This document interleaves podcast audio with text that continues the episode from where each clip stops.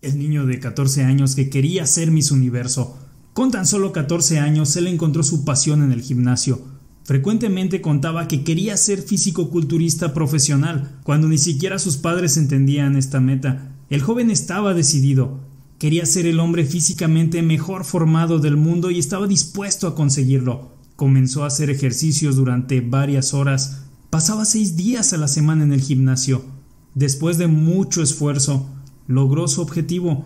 Arnold Schwarzenegger ganó el título de Mister Universo y el de Mister Olympia. Además logró cumplir su meta de actuar en varias películas y ser un líder político reconocido. Otra de sus metas por la que aún continúa esforzándose es la de tener mil millones de dólares. En la actualidad se estima que su fortuna llega apenas a 800 millones de dólares, pero con la pasión y dedicación de un hombre como Arnold, seguramente también logrará esta meta. Pone el corazón, mente y el alma incluso en los actos más pequeños. Ese es el secreto del éxito. Es así como hemos llegado al final de esta historia. Suscríbete al podcast Liderazgo con Fabián Razo o a este canal de YouTube para que podamos seguir compartiendo más historias contigo. Hasta la próxima.